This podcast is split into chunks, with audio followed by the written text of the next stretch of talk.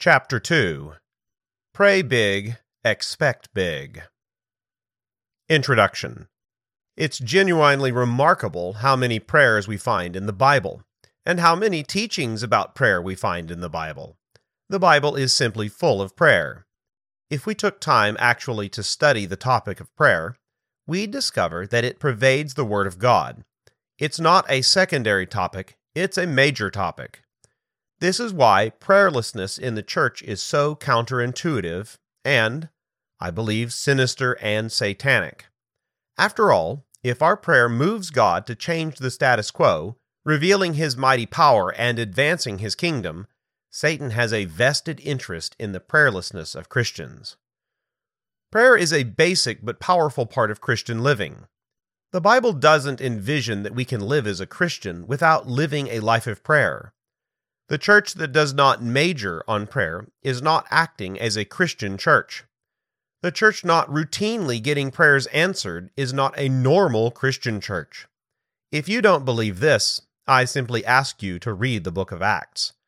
The primitive church prayed, and that church routinely got answers to prayer. In short, if we're not praying, and we're not getting answers to prayer, there's something terribly wrong. John 4 46 through 54 constitutes a tender, compelling account of one of Jesus' signs. It's an example of daring prayer. So Jesus came again to Cana of Galilee, where he had made the water wine. And there was a certain nobleman whose son was sick at Capernaum. When he heard that Jesus had come out of Judea unto Galilee, he went to him and implored him to come down and heal his son, for he was at the point of death. Then Jesus said to him, Unless you people see signs and wonders, you will by no means believe. The nobleman said to him, Sir, come down before my child dies. Jesus said to him, Go your way, your son lives. So the man believed the word that Jesus spoke to him, and he went his way. And as he was now going down, his servants met him and told him, saying, Your son lives. Then he inquired of them the hour when he had got better. And they said to him, Yesterday at the seventh hour the fever left him. So the father knew that it was at the same hour in which Jesus said to him, Your son lives. And he himself believed, and his whole household. This again is the second sign Jesus did when he had come out of Judea to Galilee. I want us to draw important truths from this account and other biblical texts, and I want those truths to change how we pray. Big faith does not annoy God. First, our Lord is never miffed by daring prayers. Never in the Bible do we find an example of Jehovah in the Old Testament or Jesus in the New Testament complaining that people ask God to do too much for them. On the contrary, God continually chides his people because they lack faith. Big, bold, daring prayers do not upset God little anorexic, unbelieving prayers upset God. In John 4, we read that a nobleman's son had suffered a near fatal fever. He'd heard that the rabbi from Nazareth was healing the sick, so he approached Jesus and begged him to heal his son. One notable facet of this account is that Jesus didn't need to be present to miraculously heal. Imagine in a similar case our asking a physician to operate on a sick relative without being present. The nobleman had enough faith simply to trust the very word of Jesus. Jesus said, Go, your son will live. And then we read, The man believed the word that Jesus spoke to him and went on his way. This is simple, daring faith. The nobleman's faith was rewarded. As he was returning home, his servants met him and informed him that his son was recovering. When did his fever start dropping? he asked. The answer, the exact hour that Jesus said, Go, your son will live. God delights to answer big, daring prayers. I'm not implying that He's not interested in prayers for small, ordinary problems. Of course He is. But He relishes great, visionary faith from His children. Earthly fathers delight when their children exercise great confidence in them. Can you imagine how the Heavenly Father feels when His children have faith that He can do anything for them? It's tragic how much faith we often lack. A couple of years ago, I was talking to a dear friend on the East Coast. He had recently attended a church, of all things most conservative, which was praying that one of its ladies wouldn't suffer too much from her chemotherapy. They didn't pray that God would heal her of cancer, mind you, but that He would give her relief from her treatment. Apparently, God is strong enough to relieve pain, but not strong enough to heal disease. This is not a prayer of great faith, if I may say so. In 2 Kings 13, verses 14 through 19, we read the last recorded event of the life of the prophet Elisha, Elijah's successor. Apostate Israelite king Joash visited the prophet, saddened by his approaching death, but also anxious at the impending attack of the Syrian army on Israel. Elisha had been sick with the illness of which he would die. Then Joash the king of Israel came down to him, and wept over his face, and said, O my father, my father, the chariots of Israel and their horsemen! And Elisha said to him, Take a bow and some arrows. So he took himself a bow and some arrows. Then he said to the king of Israel, Put your hand on the bow. So he put his hand on it. And Elisha put his hands on the king's hands. And he said, Open the east window. And he opened it. Then Elisha said, Shoot. And he shot. And he said, The arrow of the Lord's deliverance, and the arrow of deliverance from Syria.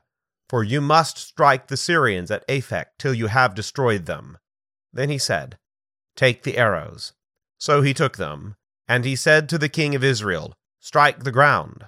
So he struck three times and stopped. And the man of God was angry with him and said, you should have struck five or six times. Then you would have struck Syria till you had destroyed it. But now you will strike Syria only three times. Elisha was angry at Joash's lack of faith. Elisha had implied that the extent of Israelite military victory was contingent on how many times Joash struck arrows on the ground. He had faith only for a paltry victory, not a comprehensive victory. Again and again our Lord chided his disciples for their small faith. See Matthew 6:30 and 8:26 and 16:8, as well as Luke 12:28. He never rebuked them for exercising too large a faith, of asking too much of him. God's prescriptive will or decretive will. Second, daring prayer should not consider God's secret eternal counsels. By this I mean God's predestined will for human history. The Bible certainly teaches that God has a plan for human history, and that his plan will be accomplished. See Isaiah 14:24 through 27 and 46:8 through 10. But it is noteworthy the Bible has almost nothing to say about considering that plan when we're making requests of God. In this way, our prayers today are starkly different from the prayers of the saints in the Bible. We pray, God, if it's your will, please give us a child. Hannah prays, Lord, please give me a child. And God gives her Samuel. We pray, Jesus, if it's in your Father's plan, please heal us of this sickness. The disciples prayed, Lord, please put your hand on this deaf and dumb man so that he can be healed. And Jesus healed him. We pray, Lord, if it's part of your eternal will, please send revival to your people and to our nation. Jehovah says, When I shut up heaven and there is no rain, or command the locust to devour the land, or send pestilence among my people, if my people who are called by my name will humble themselves, and pray, and seek my face, and turn from their wicked ways, then I will hear them from heaven, and will forgive their sin and heal their land. 2 Chronicles 7 13 through 14. My point is simple. We have almost no example in the Bible of God's people who limit their prayers by pondering His secret counsels. God's people rightly believe in His eternal will. We take great comfort in His will. But when we pray, we pray according to His revealed will in the Bible. We don't know the specifics of God's secret will. That's why it's secret. But God's will in the Bible is not secret, it's revealed. One thing we do know about God from His revealed will is that His secret will isn't accomplished by His producing world history as a full length feature film and then kicking back and watching the movie He made. He's actively involved in accomplishing His will by constantly interacting with man, created in His image, loving, commanding, rewarding, punishing, wooing, judging, in response to man's actions. This is the God revealed in the Bible. We know what God's revealed will is. It's expressed in His Word for all to read. And so we pray according to that revealed will. This does not mean that God answers every prayer. No father gives his children everything they want. He would not be a faithful father if he did. God didn't answer Paul's prayer to remove the thorn of his flesh. But he wants to do good things for his children, and most of the time he answers our prayers offered in faith. Is our Heavenly Father less caring about our needs and desires than our earthly Father? See Matthew 7, verses 7 through 11. Grant Osborne is right. Quote, God is sovereign and can say no to our prayers, but we should not expect God to reject our requests. Of course, God can say no because God knows what's best. But just as we love to please our children whom we love, so God loves to please his children whom he loves. If we don't understand this tender fact, we have missed something very crucial about prayer and God. And this is why, when we read the Bible, we can come up with some amazing statistics. Even apart from the Psalms, which are full of prayers, quote, the Bible records no fewer than 650 definite prayers, of which no less than 450 have recorded answers. That's a fascinating proportion. Probably more than 450 of the prayers in the Bible were answered. Still, that's almost 70% of answered prayers that we know of. God doesn't always answer our prayers, but He answers many more prayers than if we did not pray. We must face that fact squarely. Had this nobleman not come to Jesus and begged for the healing of his son, we have no reason to believe his son would have been healed. It's futile for us to ask, but what is the predestined will of God? Wouldn't God have healed him anyway if he had been predestined to be healed? That answer is for God to decide, not us. We know that all of human history is in His hands. We needn't worry about that. We simply need to trust God to be as good as His Word, to do good things for His children. God's glory in answering prayers. Speaking of human history leads us to the third and final truth. God answers our prayers in order to demonstrate His might in the world and to vindicate His honor. We may recall that Israel lost a strategic battle at a city called Ai. Joshua, the leader, asked God that if the Jews turned their backs in defeat on their enemies, what would their enemies think of God? Joshua 7 9. They would think that he was some puny little god. In Judges 6:13, Gideon appealed to God in much the same way. If you really are Israel's God, what happened to all the promises you gave to us? God is vulnerable to our appeals to demonstrate his great power and vindicate his great honor in the earth because he desires to be praised and is worthy to be praised. So when we pray, we should ask God to exhibit his greatness in the earth. God desires and deserves worship and adoration. When we ask him to do great things, and he does them, he shows not just us, but the world, including the unbelieving world, how great he truly is. God did this with Pharaoh. He did it with Nebuchadnezzar. He did it with Nineveh. And he will do it today. My mother was a godly praying woman. A couple of years before she died, she submitted for her church's devotional manual an anecdote from our family history that I didn't know or else had forgotten. Quote, I will remember the works of the Lord. Surely I will remember thy wonders of old. Psalm 77:11. There is something about recounting the mercies of God in the past that seems to fan again the flames of faith that have become embers of smoldering doubt in our prayer lives. Are there any among us, saved any amount of time, who have not seen the hand of God in our lives? I think this is why God tells us over and over in His Word to remember to forget not all His benefits. Psalm 103 2. By God's grace, I will never forget the morning nearly 50 years ago when our firstborn, Andrew, looked at my husband and me questioningly when we told him he couldn't have any more cereal and milk because there was no more. In fact, no more anything. Oh, and then the blessed memory of the knock that came at the back door just as the three of us were on our knees in the kitchen praying for God to supply our need. A woman from church was standing there with bags of groceries in her hand that she said God had, for some reason, laid it upon her heart to bring to us. Could you by any chance use them? she asked, hesitantly.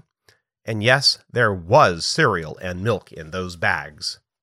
Today, that little boy is a pastor, author, and much in demand as a preacher and conference speaker. And one of his favorite themes is, you guessed it, prayer. We will remember, we will remember, we will remember the works of your hand. We will shout and give you praise, for great is thy faithfulness. When we pray, let us pray bold, daring prayers, because those prayers honor God. Paltry, unbelieving prayers do not honor God, and it's therefore no wonder our age is marked by defeat, apostasy, and depravity. Quote, How futile is much of our wailing over our defeats and over the sick state of society around us. The first step to victory is to take up our weapons with the determination to go all out for victory. End quote. R. Arthur Matthews, Born for Battle.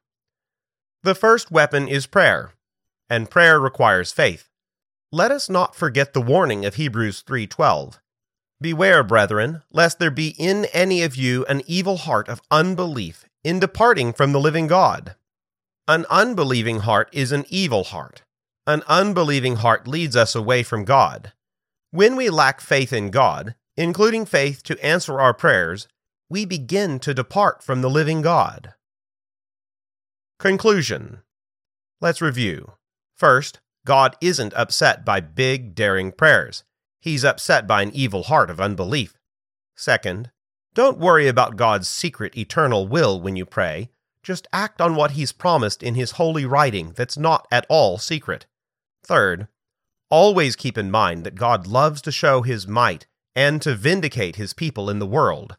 So pray big prayers that will cause Him to do that. Let us pray bold, big, daring prayers and expect God to act as He said He promised. And as He has acted so many times in the past, pray big, expect big.